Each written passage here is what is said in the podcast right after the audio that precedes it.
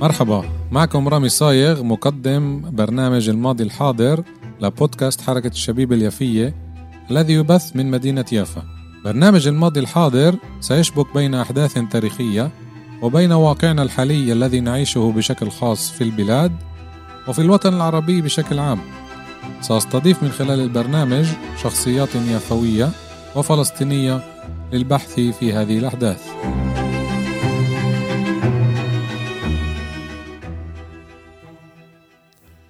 تحياتي مستمعاتنا ومستمعينا الكرام من جميع أنحاء العالم. حلقة جديدة الماضي الحاضر وراء الميكروفون رامي صايغ. حلقتنا اليوم عن قرية فلسطينية قضاء الرملة وقرية كتير كتير صغيرة واسمها إيه، يختلف عن باقي القرى اسمها الكنيسة بالطريق بين الرملة والقدس.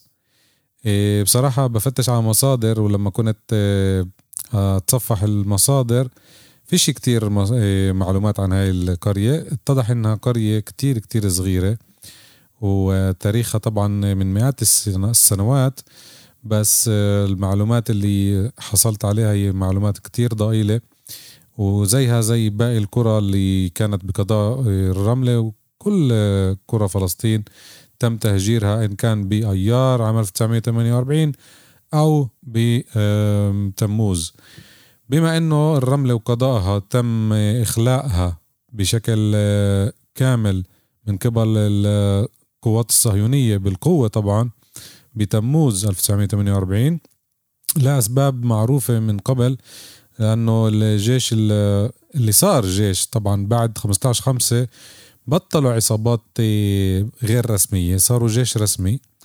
وطوقوا مدينة الرملة واللد وضواحيها طبعا قضائها يعني كل القرى اللي كانت تحيط آه، بل مدينة الرملة ومدينة اللد مصيرهم كان متشابه. فيمكن في منكم سمع عن قرية الكنيسة. قرية كتير جميلة كانت حسب العمار تبعها. حجارة آه، صلبة وجزء منها تبقى لليوم مع إنه اللي بمرق من هديك الطريق اليوم صار في آه، مشاريع جديدة. اللي هي شق طرق جديدة ما بين المدن اللي ذكرتها. فتعال نشوف إيش القرية هاي إيش المعلومات عنها. المعلومات الضئيلة اللي وجدتها بموقع فلسطين في الذاكرة. Palestine Remembered موقع كتير يعني مهني ومتوسع بكل قرانا ومدننا الفلسطينية. وبوجه التحية لكل اللي عاملين عليها. بدون ذكر أسماء طبعا لما نظلمش أي حدا. إيه، فهنا في عنا معلومات من هذا الموقع بقول هيك. كانت القرية على تل ينحدر برفق صوب الشمال على الطرف الشرقي للسهل الساحلي وكانت التلال تحيط بها من الجهات كافة إلا الجنوب حيث كانت تشرف على واد وكانت الكنيسة تبعد أقل من 2 كيلومتر إلى الشمال الشرقي من طريق الرملة القدس العام. وموصولة به وبالقرى المجاورة لها أيضا بواسطة طرق ترابية. وكانت القرية قائمة في موضع كان آهلا قديما. ضمت خرائبه أسس أبنية دارسة وحيطانا متداعية وصهاريج وقبورا منقورة في الصخر. طبعا زي ما قلنا كل القرى الفلسطينية يعود تاريخها إلى على الأقل مئات السنوات إلى الحقبات القديمة وسبق وذكرنا هاي بحلقاتنا. كل حلقاتنا ببودكاست حركة الشبيبة اليافية.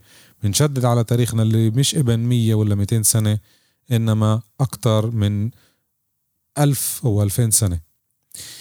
كان سكانها قد أتوا في معظمهم من قريتي عنابة اللي جنبها طبعا البرد قضاء الرملة والقباب المتاخمتين ليزرعوا الأرض ثم استوطنوها بالتدريج. وكانوا كلهم من المسلمين وكانت منازلهم المبنية بالطوب متجمهرة بعضها قرب بعض ولا تفصل بينها إلا أزقة ضيقة. كانت الزراعة البعلية عماد اقتصاد القرية ولا سيما زراعة الحبوب. كما كان سكانها يعنون بزراعة الحمضيات والزيتون في الأنحاء الشمالية والجنوبية من أراضيهم التي كانوا يروونها من الآبار المجاورة. طبعا إحنا بنحكي على الفترات اللي ما كانش في شبكة مياه فالمياه الأمطار هي كانت الأساس والآبار اللي كانت تحيط بالقرى هي الأساس لري الأراضي الزراعية. في أعوام 1944 45 كان مجموعة 2432 دنما مخصصا للحبوب و64 دنما مرويا أو مستخدما للبساتين. وإلى الشرق من القرية كانت هناك خربة تضم بعض الحيطان الحجرية القديمة وأسس أبنية دارسة وصهاريج منقورة في الصخر. يعني في أثرات ما قبل القرن العشرين وهذا الإشي طبعا شددنا عليه. كلمة خربة في كتير منا يمكن بسمعها وبمر وبحطش هنا علامة استفهام أو علامة سؤال.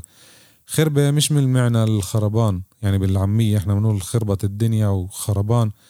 لا إنما الخربة هي اللي تكملة تبعت القرية. مثلا إذا القرية وسيعة كتير كانوا أهلها يطلعوا بفصل الربيع والصيف يباتوا بال... بالأرض هذه اللي خارج القرية ويبنوا مش مباني كتيرة أو كبيرة يبنوا مباني على قدهم كمان للمبات وكمان ل تحصيل المحاصيل الزراعية. فمن هون طلعت كلمة خربة عشان هيك بفلسطين في مئات الخرب المنتشرة حتى يومنا هذا حتى رغم النكبة.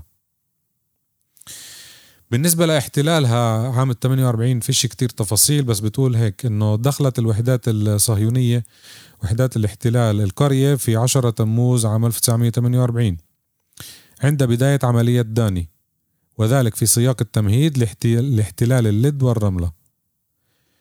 هاي المحطة اللي بتقول احتلال الرملة واللد هاي برضه دايما بنشدد عليها كيف إنه بعد سقوط يافا تم محاصرة الرملة واللد لشهرين ونص تقريبا. بعد ما المقاومة بيافا تم عزلها زي ما حكينا بحلقات سابقة عن المقاومة المقاومة اللي كانت بيافا واللي آه، بطل في آه، تواصل بينها وبين دمشق فصار في آه، انسحاب. من القوات اللي بطل في عندها الذخيرة فانتقلت شرقا لمدينة اللد والرملة.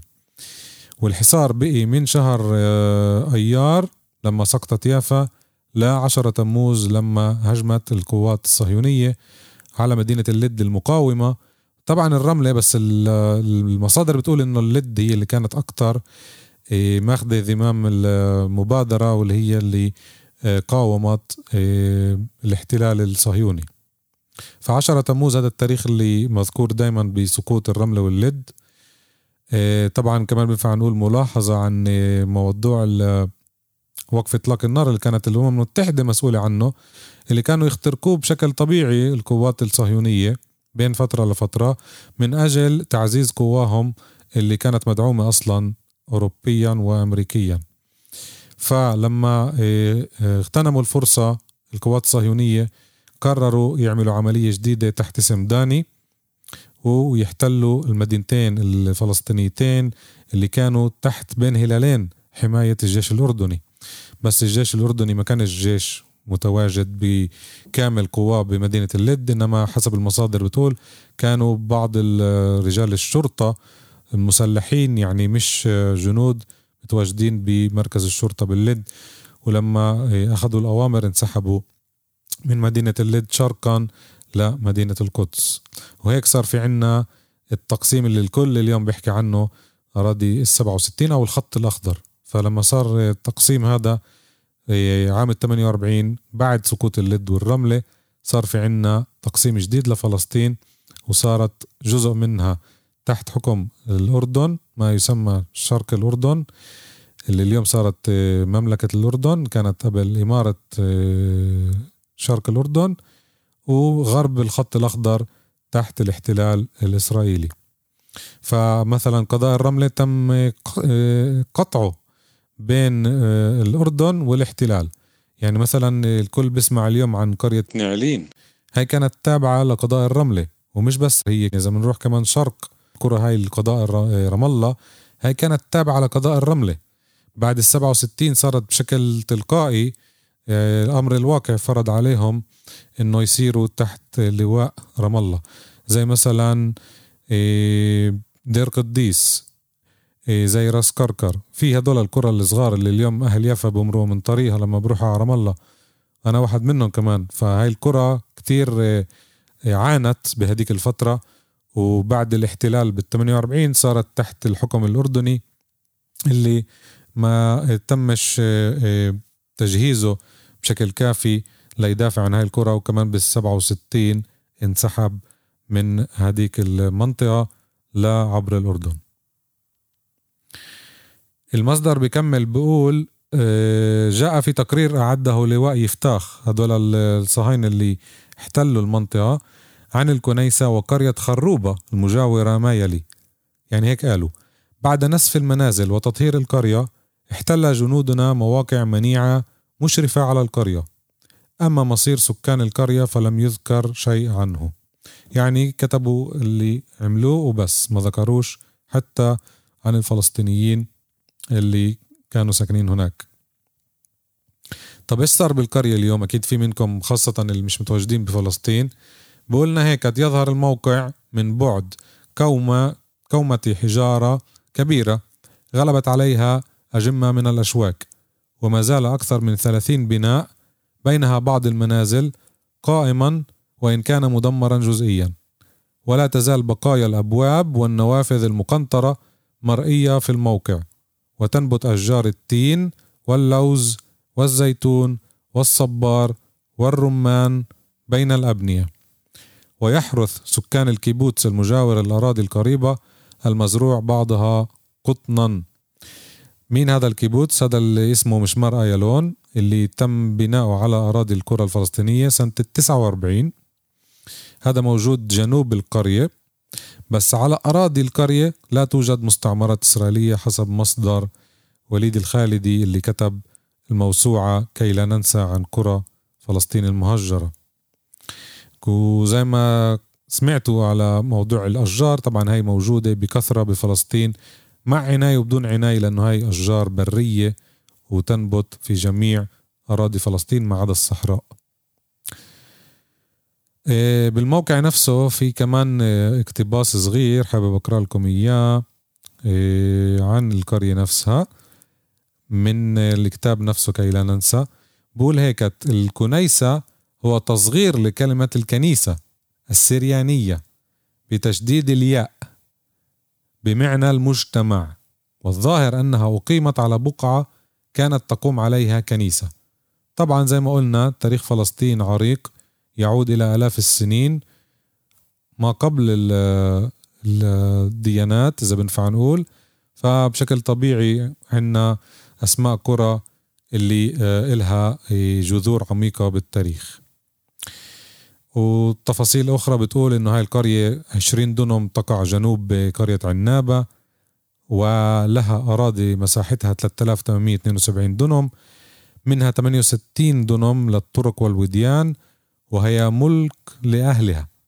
وتحيط بهذه الأراضي أراضي برفيليا خروبة عنابة قباب بير معين وبيت شنة.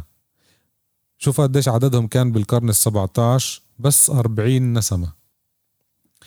وزي ما قلنا في عندها أثرات قديمة ما قبل القرن العشرين. زي ما قلت بالمقدمة قرية كتير صغيرة حتى قرية بنفع نقول بنت يعني إنه طلعت من قرية تانية. وللأسف ما استمرتش إنما سنة 48 تم قطع آه، حياتها. للأسف الشديد زي أغلب قرانا الفلسطينية.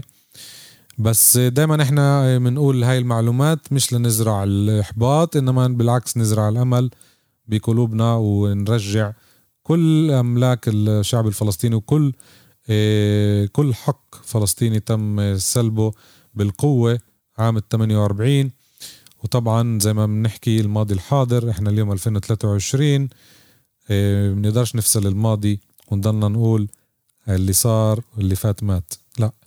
اليوم آه، الحرب على قطاع غزة لساتها مستمرة ونطلب طبعا من ربنا السلام الحقيقي ليعم ببلادنا المقدسة ومش السلام اللي عم نعيشه السلام المزيف اللي للأسف عم بيجيب لنا الويلات. شكرا لحسن استماعكم حلقة جديدة مراتها لكم إن شاء الله تكونوا مستفيدين. بحب دايما أذكركم ببرامجنا المختلفة. كل تنين وخميس عنا برامج مختلفة. عنا كل يوم تنين برنامج صالون رشا مع زميلتنا رشا بركات بنت يافا. برامجها المتعددة مش بس كمان صالون رشا عنا برنامج مرة بالشهر بصمة رشا. بصمة محبة آسف. وفي عنا كمان برنامج مشترك بيني وبينها. مرة بالشهر إيه، برنامج دردشة عن مواضيع تخص المجتمع الفلسطيني وتخص القضية الفلسطينية. إحنا متواجدين على أربع تطبيقات سبوتيفاي بودبين جوجل كاست وأبل كاست. وعندنا طبعا الصفحتين النشيطتين صفحة حركة شبيب اليفية تقدروا تتابعونا مش بس على البودكاست. فيها كتير معلومات بصفحة الفيسبوك. وكمان صفحة بودكاست حركة الشبيب اليفية بنحب دايما نسمع تعقيباتكم ونلتقي بحلقة جديدة. إلى اللقاء.